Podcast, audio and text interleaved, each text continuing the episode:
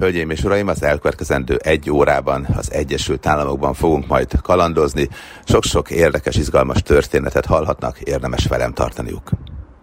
Azt hiszem, hogy rengeteg műsort meg lehetne tölteni azokkal a kalandokkal, amik engem az Egyesült Államokban értek. Tényleg nagyon sok alkalommal voltam, csináltam igazán nagy Amerika túrákat.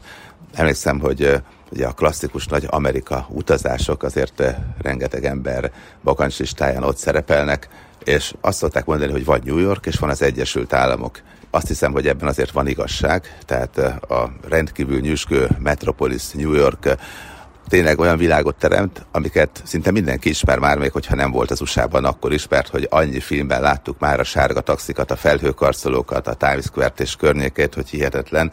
Nos, jó magam életem során azt hiszem, hogy talán 20-25 alkalommal voltam New Yorkban, és a szilveszterezési, klasszikus szilveszterezési hangulatot is kipróbáltam, ugyanúgy a karácsonyt, a Central Park koncertjeit, és a többi, és a többi. Volt egy olyan időszak, amikor nyáron hosszabb időt is eltöltöttem a városban, és hát gyakorlatilag megpróbáltam a turisták által legkedveltebb területeket mind-mind bejárni. Aztán a klasszikus nyugat-keleti túra volt talán a legnagyobb és leghosszabb, egy nyáron történt, és először Las úgy volt, hogy három napot töltök, de aztán igazából lett belőle kilenc nap, mégpedig azért, mert egy magazin számára a Las Vegas-i showműsorokról készítettem komoly összeállítást, és hát annyira Las Vegas-i showműsor volt, olyan bonyolult volt megszervezni, hogy mindegyikre el tudjak menni, hogy gyakorlatilag eltelt az idő, és valóban egyébként remek munka született szerintem bár ezt nem illik azért így mondani, de tényleg feltérképeztem az akkori showműsorok közül a leghíresebbeket, legismertebbeket. Aztán elmentem onnan Los Angelesbe, ahol megint csak hosszabb ideig két nagyobb eseményen is részt vettem. Voltam például olyan partiban, ahol még oroszlánt is hoztak, és gyakorlatilag a parti fősztárja volt egy ketrecben tartott oroszlán, és hát mellette persze az a csili hangulat, amit az ember egy elbír képzelni. Aztán onnan elmentem Phoenixbe, onnan tovább El Paso-ba, Dallasba, aztán New Orleansba, Montgomerybe, Atlantába, onnan föl Washingtonba, aztán meg New Yorkba. És sose felejtem el, hogy Las Vegas-i rendszámú autóval hajnalban megérkeztem a nem messze a Kapitóliumtól található hotelbe, és hát rögtön két titkos rendőr nézegette, hogy hát ez meg hogy lehet most Las Vegas-i autó, hát ilyet nem is, nem is tudnak feldolgozni, nem járt még arra felé. Aztán volt egy nagy észak-déli túrám, amikor pedig a Boston-New York útvonalat követően még az Amisokhoz is ellátogattam, és ott laktunk egyébben Lancasterben, az Amisok egyik kedvelt, kedvelt településén. Aztán megnéztük a híresebb és ismertebb településeket, amik a délre vezető útvonalon találhatóak. Charleston például, Savannát, ami egy káprázatos déli kikötő település. Aztán tovább mentünk még délebbre, Miami-ba, Miami-ból pedig Key Westbe. Ezek voltak a klasszikus nagy utazások, amikor valóban ezt a road hangulatot, ezt az amerikai utazási hangulatot tényleg tapasztaltam. És hát persze voltak kisebb, nagyobb egyéb feladatok is. Előfordult például, hogy a 100 fok Celsius együttessel forgattunk, és megnéztük a híres Red Canyon-t, Zion-t, az amerikai nemzeti parkokat, szépek voltak azok is, és velük is voltunk Las Vegasba. Ők egyébként ott zenéltek az egyik szállodában. Az Egyesült Államok esetében nagyon fontos, hogy mindig mindent a megfelelő engedély birtokában kell tenni, tehát így a rendet kőkeményen betartják és betartatják, úgyhogy természetesen ez itt sem volt másképpen, tehát ez nem feketén történt, ők is ugyanúgy megkapták az engedélyt. Egyébként nem lehetetlen, tehát hogyha ott van például egy szálloda, amelyik szeretne egy country zenét játszatni egy magyar együttessel, akkor lényegében a bevándorlási hivataltól kérhet engedélyt, hogy magyar munkavállalókat alkalmazzon. Azt tették még, hogy egy labban meghirdették, hogy magyar akcentussal country zenét éneklő együtteseket keresnek. Hát persze ilyen nem volt, senki nem jelentkezett, és akkor már automatikusan, mint hiánypótló művészek meg lehetett hívni az együttest. Tehát gyakorlatilag megvan ennek a teljesen legális módozata, és jókat zenéltek, sokan voltak ott, akik amellett, hogy kaszinóztak, utána még a kulturális élmény iránt is érdeklődtek, és gyakorlatilag nagyon szép időszak volt, utána pedig meg lehetett nézni a nemzeti parkokat, és oda már mi is velünk tartottuk. Volt olyan, hogy elmentünk lényegében New Yorkból, meg Washingtonon át egészen Miami-ig, és előfordult az is, hogy New Yorkból repülővel mentünk Miami-ba, és onnan pedig aztán tovább a Bahamas-szigetekre. Ez akkor volt, amikor egy nagyon nagy amerikai műsort készítettünk, népszerűsíteni a kedvelt turisztikai célállomásokat, és azt kaptuk utána jutalmul, hogy elmehessünk a Bahamákra a végén pár napot pihenni. Sose felejtem el, hogy megérkeztünk kimentünk a tengerpartra, nem őshonosak egyébként a Bahamákon a pálmafák, de azért van néhány, amit ültettek, és a tengerparton Ágoston Gábor barátom csinált egy jó fotót róla, amint süt a nap, Hát az volt az utolsó napsütés, mert utána mögötte a képnél már látszott, hogy hatalmas felhők gyülekeznek, és megjött a trópusi vihar.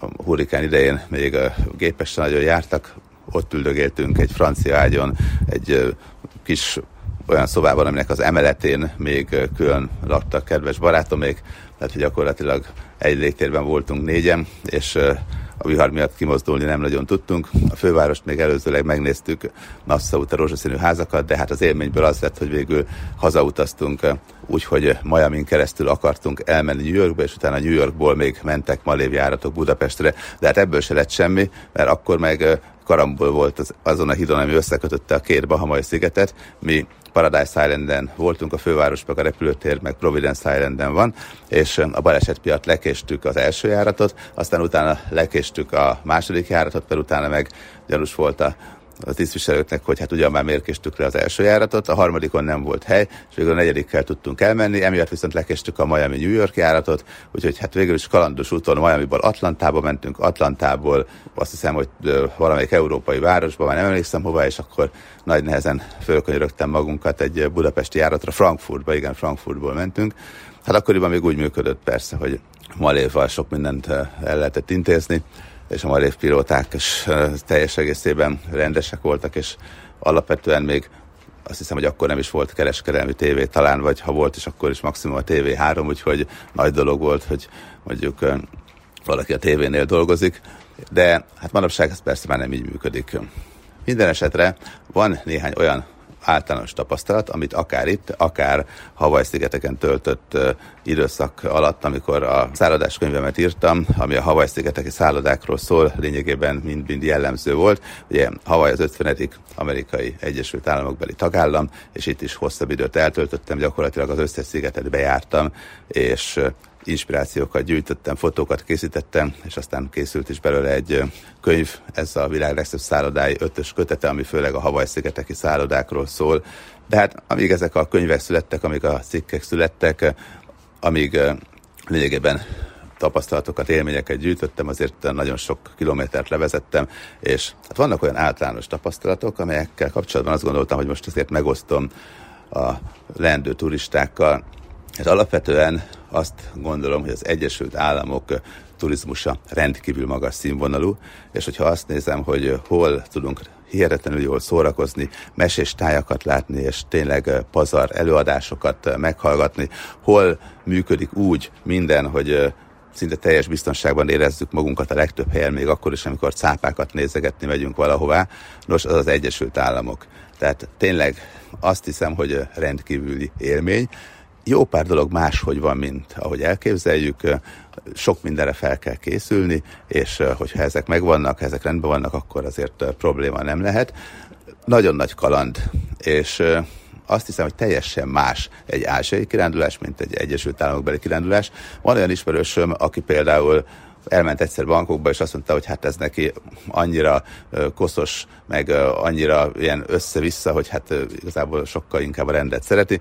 Hát ő például elmehet egy-két Egyesült Államokbeli helyre, bár hozzáteszem neki, lehet, hogy inkább Japánt kellene ajánlanom, a másik oldalon pedig, aki mondjuk volt már New Yorkban, vagy aki tapasztalta ezt az amerikai hangulatot, nos, azok pedig szerelmesek lesznek valószínűleg az úti célokba, és hát rengeteget akarnak ide eljönni.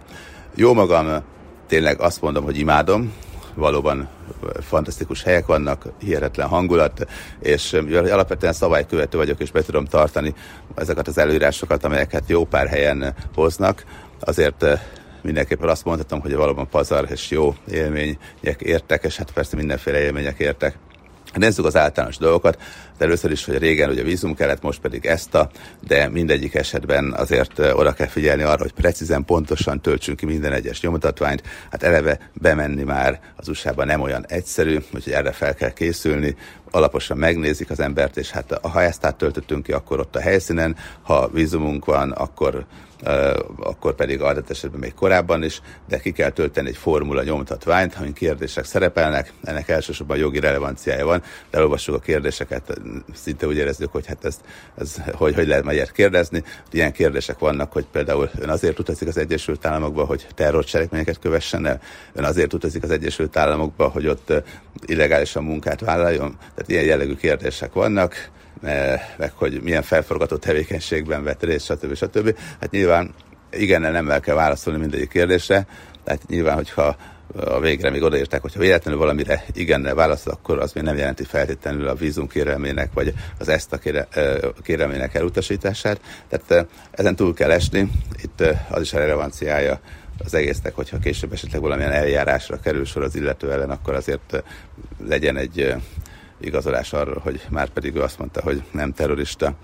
De hát nekünk ez egy picit furcsának, vagy néha akár komikusnak is tűnhet, de azzal együtt ezt teljesen komolyan meg kell csinálni, miként abszolút komolyan oda kell figyelni a vámáru nyilatkozatra is, és ott is korrekten és rendesen mindent ki kell tölteni.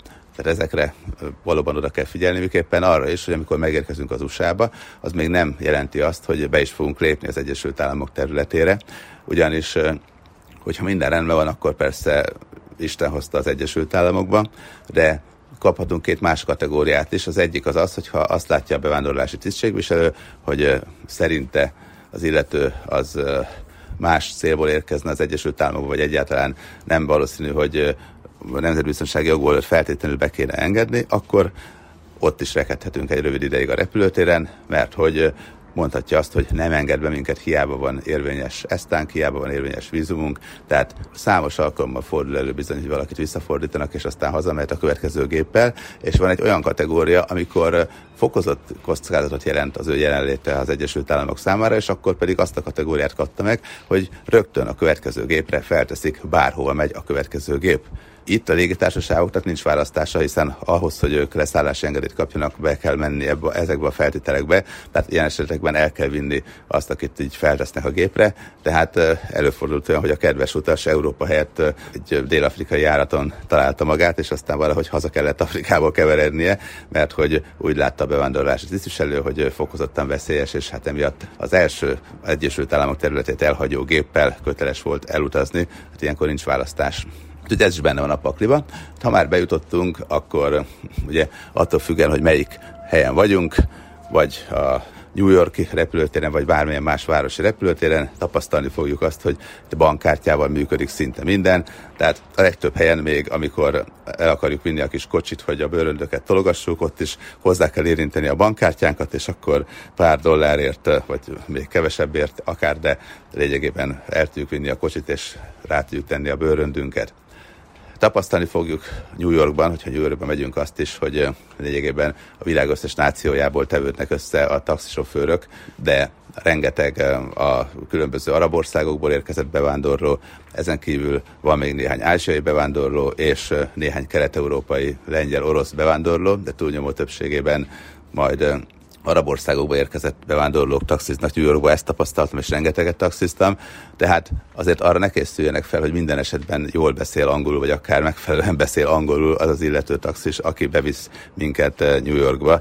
Tehát eh, simán előfordul, hogy eh, mondjuk más nyelvvel még jobban boldogulunk akár, és az sem biztos, hogy ő ismeri a várost. Tehát nem árt nekünk felkészülnünk, hogy hova is megyünk, bár manapság már a különböző navigációs programok miatt hát ebből azért nagyobb gond nem lehet. Nekünk volt még olyan, hogy nekem kellett keresgetni, meg kérdezgetni ott, hogy most hova is megyünk, mert hogy jobban tudta a járókelők közül jó pár, hogy most mi merre, hány méter, mint az illető taxis, aki nemrég érkezett New Yorkba a taxik egyébként úgy működnek, hogy a taxi engedély az hatalmas kincs, és a taxi engedélyt valaki megvásárolja egy befektető, és aztán utána a taxi engedély birtokában üzemeltethet egy taxit, tehát persze nem ő vezeti, hanem lehet vállalkozni a vezetésre, és van egy minimum, amit ki kell termelniük, azt kifizetik a taxi engedélyesnek, a maradék pedig az övék. Tehát nyilván iszonyatosan sokat kell egy nap dolgozniuk ahhoz, hogy megtermeljék a napi penzumot, amit ki kell fizetniük, plusz még mellette keressenek is. Hát emiatt aztán tényleg rengeteg, rengeteget dolgoznak. Hát ilyen legendák szólnak arról, hogy egy ember ugye meg van határozva, hogy azért egy nap mennyit dolgozhat, és akkor lényegében mondjuk az egymást hasonlító ázsiaiak azért ugyanazzal a napi penzummal simán dolgoznak, és nem tudom, egyik a csomagtartóban van addig. Hát de ezek persze legendák, de de nyilván minden legendának van egy pici alapja. Az is érdekes egyébként, hogy a borra való szinte elvárás. Tudjuk jól, hogy Egyiptomban annyira elvárás, hogy előfordult, hogy a magyar csártergépet nem tankolták meg addig, amíg baksis nem adtak a személyzetnek. Ugyanakkor itt az USA-ban szintén sokan a borravalóból élnek, a vendéglátóhelyeken majdnem minden felszolgáló, emiatt a borravaló az természetes elvárás. A taxitnál, hogyha bankkártyával fizetünk, minden taxival lehet bankkártyával fizetni szinte, akkor ott is van egy kérdés, hogy akkor hány százalék borravalót szeretnénk adni, és akkor választhatunk 15, azt hiszem talán 20 meg 25 százalék között. Tehát ezek a százalékok, tehát nincs, hogy 5 százalék. Tehát általában a 15 százalékos borravaló az, ami a minimum elvárás, de mondjuk 20 százalék is jól jön. Úgyhogy nem kötelező, tehát nincs olyan, hogy most nem adtam borravalót, és aztán, ja Istenem, kiraktak a taxiból, vagy ilyesmi, de, azért benne van a pakliba, hogy mérgesen néznek ránk.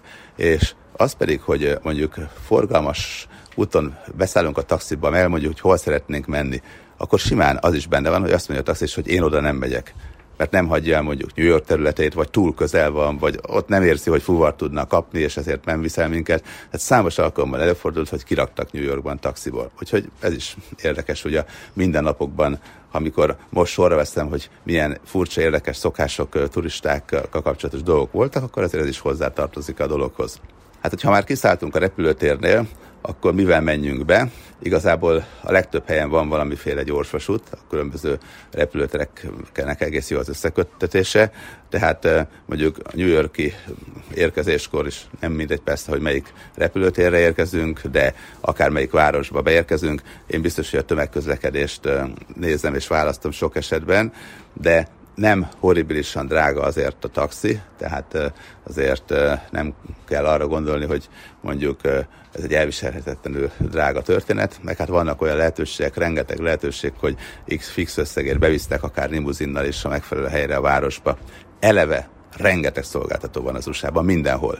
Tehát Míg az Ázsiában azt mondom, hogy ott szinte tényleg, mindent eh, elérünk, tehát hogyha akarunk, akkor kis tigrist hozatunk, hogyha reggel, nem tudom, vele akarunk reggelizni.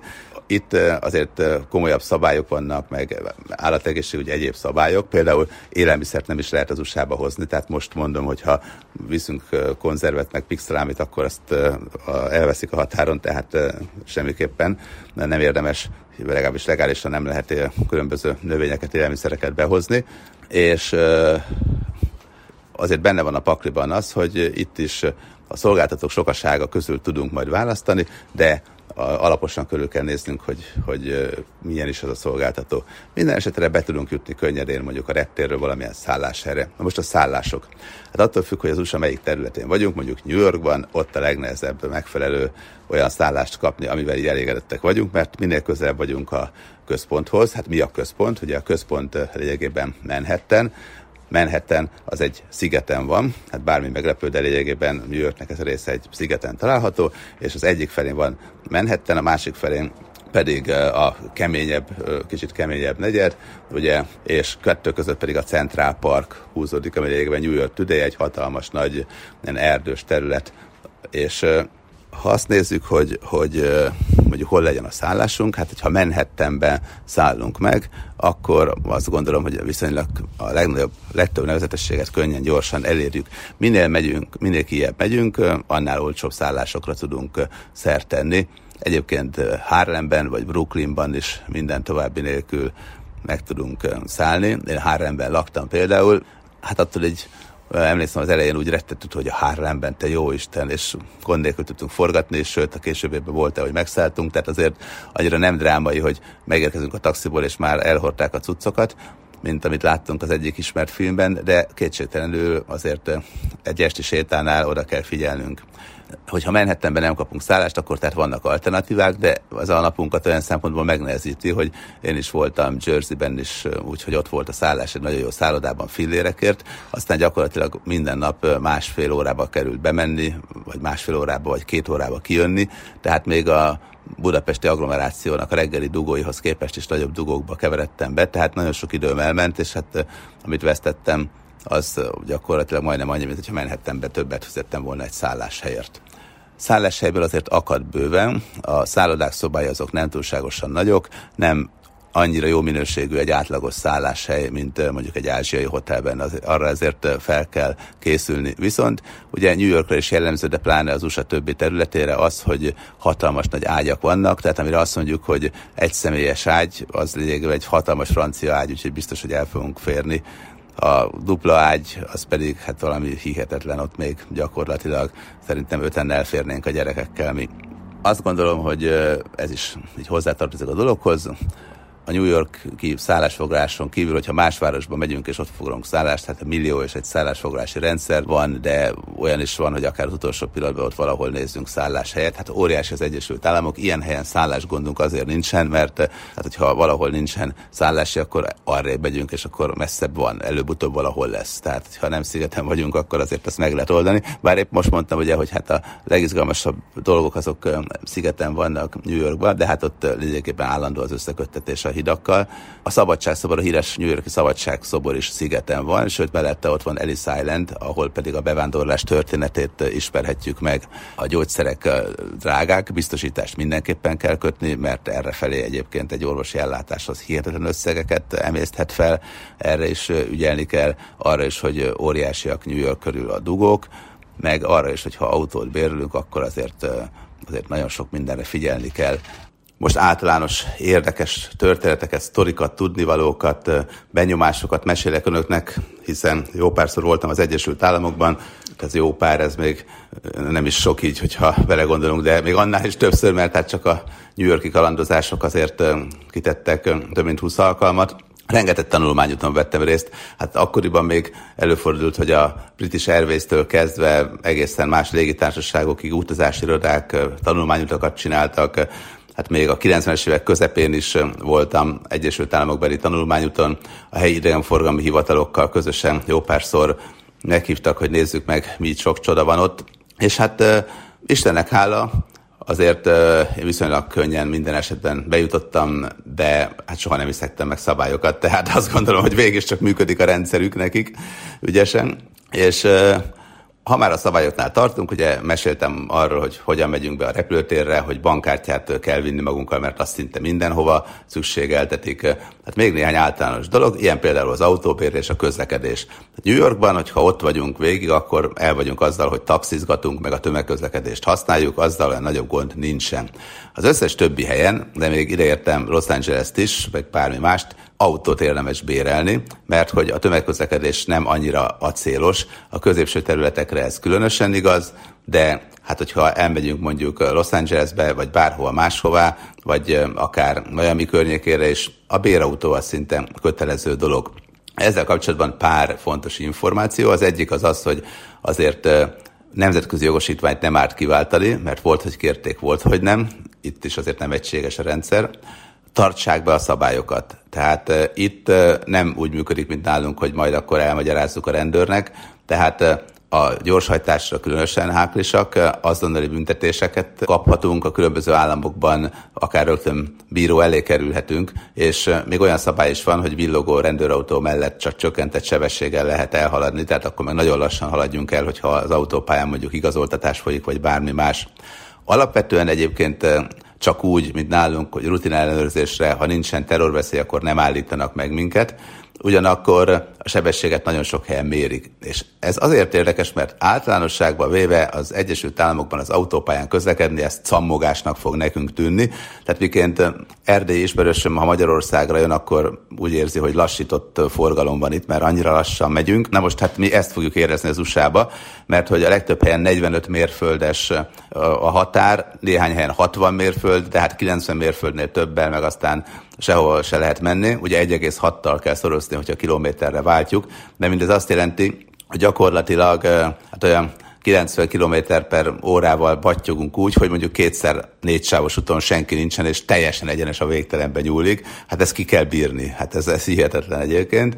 És hát vannak még komolyabb sebességkorlátozások, tehát néha úgy érezzük, hogyha a nagyobb kilométer hozt meg kell tenni, hogy hát sose érez véget, hogyha betartjuk a megfelelő sebességhatárokat. Én mindig mindent betartottam a végén. Az elején megtanultam, akkor nem én vezettem, egy kedves barátom, hogy hogy erre figyelni kell. Akkor egyszer odaléptünk neki, hogy Las Vegasból induló gépünket elérjük, megállított a rendőr, akkor elengedtek, az igazat mondtuk egyébként, hogy el kell érnünk a Las Vegas gépet, és valóban így volt egyébként, tehát nem hazudtunk. Úgy, Amerikában az igazmondás ez beválik, mert, mert tényleg ez történt. És hát egyébként pedig a közlekedésről annyit, hogy csak automata autók vannak szinte. Nekem egyik kedves rokonom kint élt Amerikában, mert amerikai férje volt, és kivitette magával az autóját, ami mechanikus sebességváltós volt, hát körbejárták az emberek, és nézegették, hogy de mi az ott, és hogy van, és fú. Hát persze semmikor se lopták el az autóját, meg se kísérelték, hát nem tudták volna vezetni.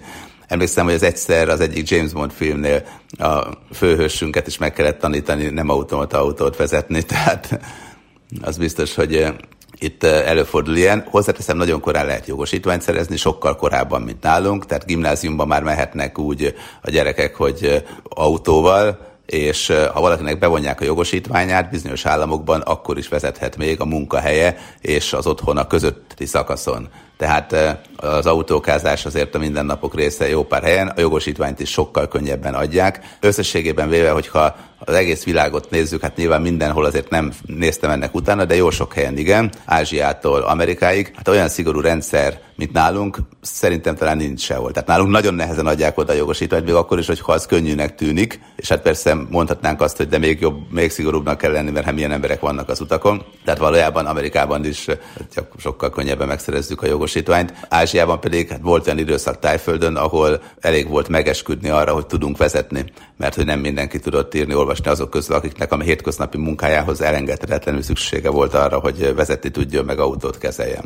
Tehát visszatérve egy kicsit a közlekedésre, tehát ez például, hogy autót bérlünk, ez viszonylag egyszerű történet, de mondom, mindenképpen kössünk biztosítást az usa jövünk. Itt megkérdezik még külön, hogy nem tudom, 20 féle biztosításból melyiket választjuk. Itt nem kell feltétlenül a biztosítónak a legdrágább csomagját befizetni, amikor autót bérlünk, mert egy alapbiztosítás benne van már eleve a bérlés során, úgyhogy arra azért ügyeljenek, hogy mindenfélét ránk akarnak még tukmálni, de nem kell feltétlenül abba belemenni. Megkötjük a megállapodást, az legyen mindig az autóba.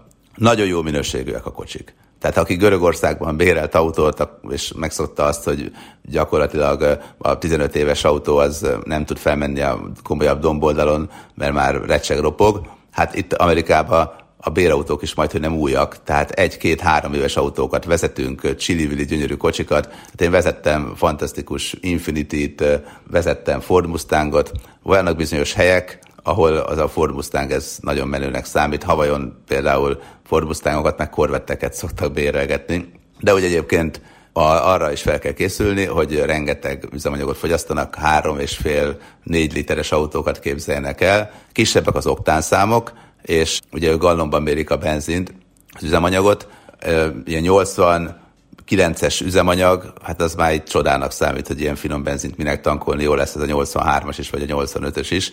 Hát nálunk ugye meg, meg van százas benzin is, tehát sokkal finomabbak az üzemanyagok, nálunk sokkal kevesebbet fogyasztanak az autók, ott azért jó pár autó megeszik 15-20 litert is, hatalmas motor van benne, mondom, tehát 3500 köbcenti az, az ugye az alap, de van 4 5000 6000 köbcentis óriási autók is. Hát elférnek egyébként, hatalmas utak vannak, hogyha az egész Egyesült Államokat nézzük a legtöbb helyen.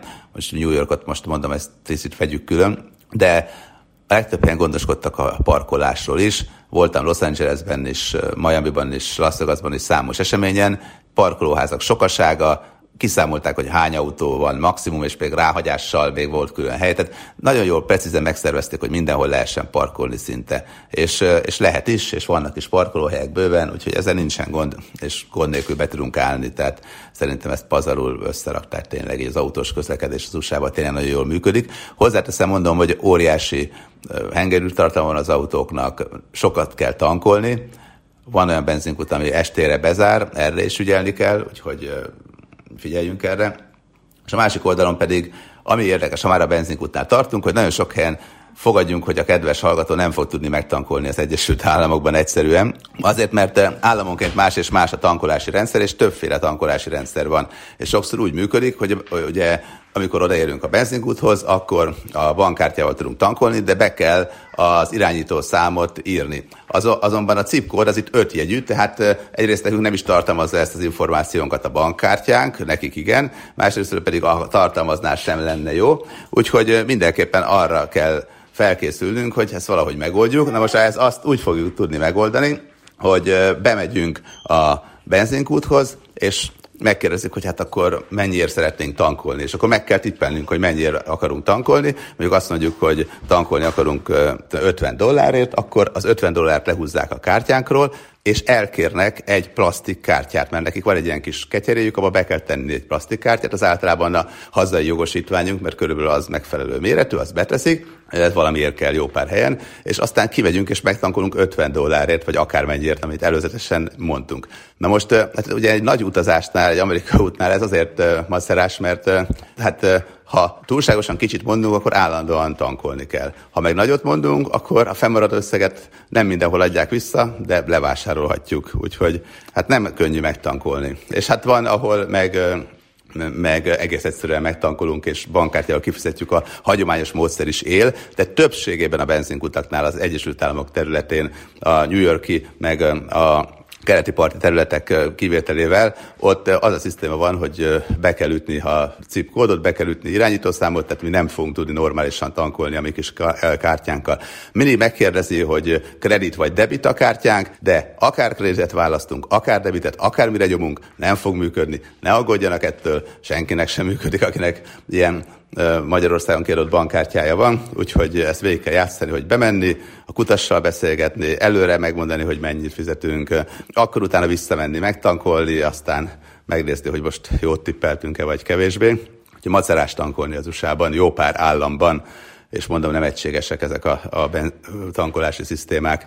Hát, hogy éjszaka pedig ilyen helyen nem is tudnak tankolni, hogyha ott elmegy a személyzet, ha ott marad a személyzet, akkor azért van rá esély. Hozzáteszem volt, hogy akkor se tudtam tankolni, amikor ott maradt a személyzet, mert valamikor a hajnali három és négy között megérkeztünk az egyik benzinkútra. Egy barátommal éppen csináltuk ugye ezt az éjszakról lemegyünk délre túrát, és hát annyira megijedtek mert amikor megálltunk, akkor egy kicsit fáradtak voltunk, akartunk venni valami energiaitalt is, és nem tudom, öt percig üldögéltünk a kocsiba, majd utána szálltunk ki, de hát akkor már bezárták az ajtót, mert nagyon gyanús volt, hogy ugyan már ezek az emberek miért akarnak öt perc pihenés után bejönni úgy, hogy nem is a benzinkútnak a tankoló részéhez álltak. Hát azért akartunk venni egy energiaitalt, és előtte kettőt szusszantunk, hogy bírjuk a strapát meg az éjszakai vezetést, de hát nagyon gyanúsak voltunk. Úgyhogy az autó megtankolása azért combos feladat lesz sokszor, erre fel kell készülni, viszont hát annyira olcsó lesz az üzemanyag, hogy nehezen tudjuk elhinni, hogy ilyen van, és igaz, hogy sokat fogyasztanak az autók, de az olcsó üzemanyag miatt alapvetően nem drága egy nagy Egyesült Államok beli autós túrát így megszervezni, és a belső területeken pedig kapunk bőséggel olcsó szállást is. Hát ezeknek a szállásoknak a minősége azért eh, eléggé vegyes. Tehát eh, vannak rendkívül jó minőségű hotelek, mindenhol nagy ágy, légkondi, stb. De voltam olyan szállodában is, ahol nem volt víz, tehát nem működött éppen a vízszolgáltatás, és mondták, hogy hát szerencsénk van, mert az úszómedence fel van töltve, és sürödjük meg az úszómedencébe. Hát mondtam, jó. De így tettünk, muszáj volt, tehát fáradtak voltunk, nem volt nagyon más a környéken. Úgyhogy, és még hozzá ez egy viszonylag ismertebb kisláncnak a, a tagja volt ez a szálloda, és egyszerűen nem volt víz pedig azt gondolja az ember, hogy a hideg-meleg víz, meg az ágy egy elengedhetetlen kelléke a hotelnek, de hát itt éppen ebből most hiány volt. Úgyhogy ilyen is előfordult, de hát ez mondom extrém példa, mert egyébként a helyek túlnyomó többségénél minden rendben van, meg biztos, hogy megy a tévé, úgyhogy ez szerintem működik. Sokszor azt gondoljuk, hogy az internet hazája az Egyesült Államok, meg egyebek, meg egyebek, és akkor itt tuti, hogy mindenhol van internet. Hát nem. Hát nem. Hát az a megdöbbentőbb, hogy nagyon sokszor kódolt a net, fizetni kell érte valamilyen formában, még a szállodákban is fizetni kell az internetért külön, és ha fizetünk is, akkor is kevés az a mennyiség, amit tudunk használni, tehát bármilyen fura ezt így kimondani, de itt Magyarországon igencsak el vagyunk kényeztetve az internet hozzáférés tekintetében, mert egy csomó helyen ingyen hozzáférünk, meg relatíve a szolgáltatási csomagok is olyanok, hogy azért bőszen barangolhatunk itt a világhálón, és ott pedig nagyon sok állam, nagyon sok városában jártam, ahol ahol nem tudtam feltétlenül azonnal jó minőségű internethez jutni. Hát persze nyilván, ha valakinek olyan a szolgáltatója, hogy USA-ban is van olyan szolgáltató, akkor vannak már lehetőségek, megoldások erre, de ezt mindig tisztázni kell, hogy ne legyen gond, mert ha ezt nem tisztázzuk, vagy nem vásárolunk olyan külföldi varangolási, vagy roaming jegyet, vagy bármi más, hát akkor horribilis számlákat kaphatunk utána, úgyhogy erre is nagyon oda kell figyelni. Hát meséltem már, hogy a szállás akár úgy is működik, hogy hirtelen beesünk, úgy is, hogy valamelyik szállásfoglalási portálon megnézzük, hogy a közelünkben éppen mi van, és aztán ott befoglaljuk, ez talán még egyszerűbb, bolcsóbb sokszor, és nagyobb gondunk nem lesz, mert panzió, kiadószoba szinte mindenhol van. Ami még érdekes, és ugye most általános nagy dolgokról beszélek, az az, hogy rendkívüli módon be kell tartani a különböző biztonsági szabályokat. Tehát hogyha van egy kordon, és jobbról balra egy nagy csíkba meg van húzva, és a csíkban kell megközelíteni a pénztárt, hiába tök egyedül vagyunk, és teljesen értelmetlen, hogy sétálgatunk kettő percig, akkor is úgy kell sétálgatni, hogy a kordon van, különben nyakunkon a biztonsági személyzet egy perc alatt. Tehát minden ilyen szabályt, amit tök értelmetlennek tűnik, azt is be kell tartani. Ez, ehhez bigottan ragaszkodnak, és a józanész szabályai ezt nem írják felül.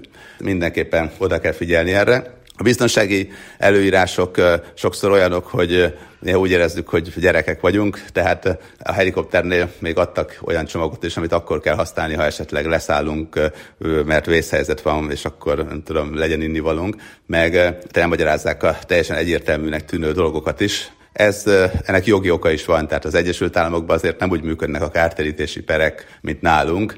Tehát ugye nálunk mi történik, hogyha valakinek mondjuk, nem tudom, eltörik egy csontja valakinek a hibájából egy üzletben, hát akkor azt mondják, hogy hát ez csonttörés, jó, hát akkor kap egy kis kártérítést, kap mondjuk 200 ezer forint kártérítést, meg megtérítjük azt, hogy nem tudom, 15 ezerért elvitte a taxi oda-vissza, tehát valami ilyesmik működnek, és akkor 1 millió forint vagy 2 millió forint az már nagy dolog. Hát én ugye nekem az egyik diplomám jogászi diploma, és akkor segítkeztem az egyik ügyben a rokonomnak, és nem tudom, nagy dolog volt, hogy, hogy kapott mondjuk olyan 1 millió forint valamennyi, plusz valamennyi kárterítést azért, mert komoly balesetet szenvedett egy járműben, egy közösségi járműben, és hát ez egy, ez egy jó dolognak számított, mert a többiek meg mondjuk kevesebbet kaptak. Pedig most, ha ez Egyesült Államokban történik, akkor azt mondjuk, hogy ott kezdődik, hogy két-három millió dollár. Tehát akkor, akkor már lett volna egy lakás abból, hogy ő elesett a buszon.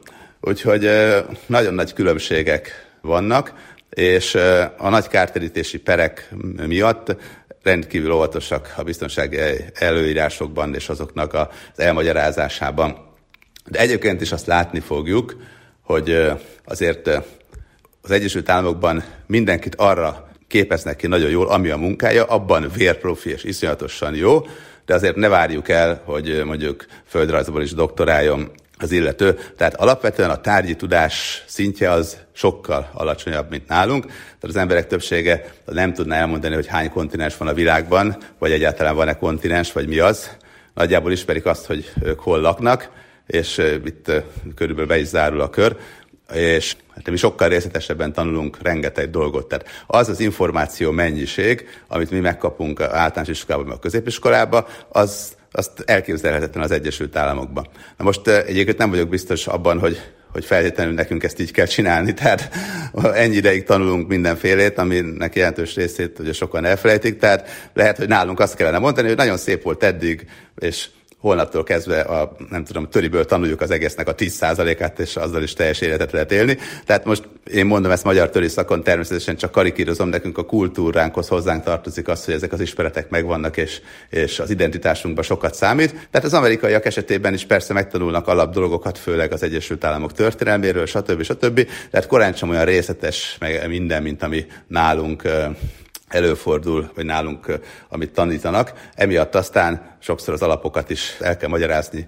Hát az, hogy létezik olyan ország, ahonnan mi jövünk, ugye, hát mindig jön a poén, hogy akkor, mit tudom Hungary, oh, I'm hungry too, én is éhes vagyok, jaj, de jó, és akkor ezzel eljátszanak, és mindenki úgy érzi, hogy először mondta el, és én először hallom.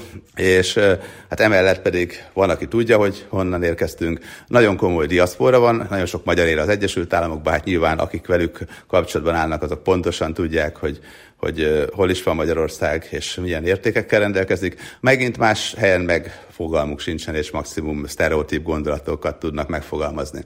Az biztos, hogy mindig lehet magyarokkal találkozni. Tehát én találkoztam olyan magyarral, aki Havajon szállodát igazgatott, és még a 40-es években mentek ki a szülők, és utána ő már Londonban született, mégis hibátlanul beszél magyarul. Van Havajon autókölcsönzős, Los Angelesben nagyon sok magyarral találkoztam, a reptérnél is találkoztam, ott élő magyarokkal, tehát tényleg Torontóban nagyon erős magyar közösség van, de szinte az Egyesült Államok számos vidékén találkozunk erős, jó magyar közösségekkel.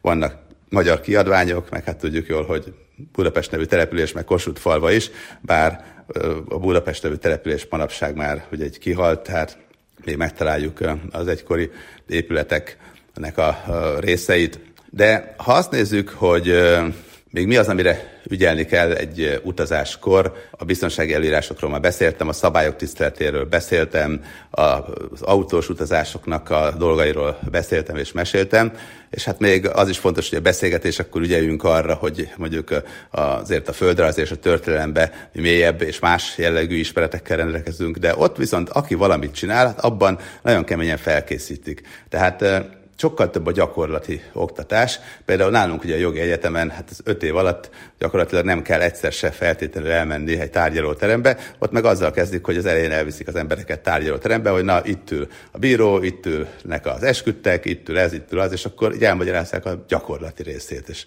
És ez mindenre igaz általánosságban, tehát az amerikai képzés sokkal gyakorlatiasabb, és sokkal kevesebb elméleti tudást igényel általánosságban, ezt tapasztaltam. De most térjünk egy kicsit vissza ugye a turizmusra.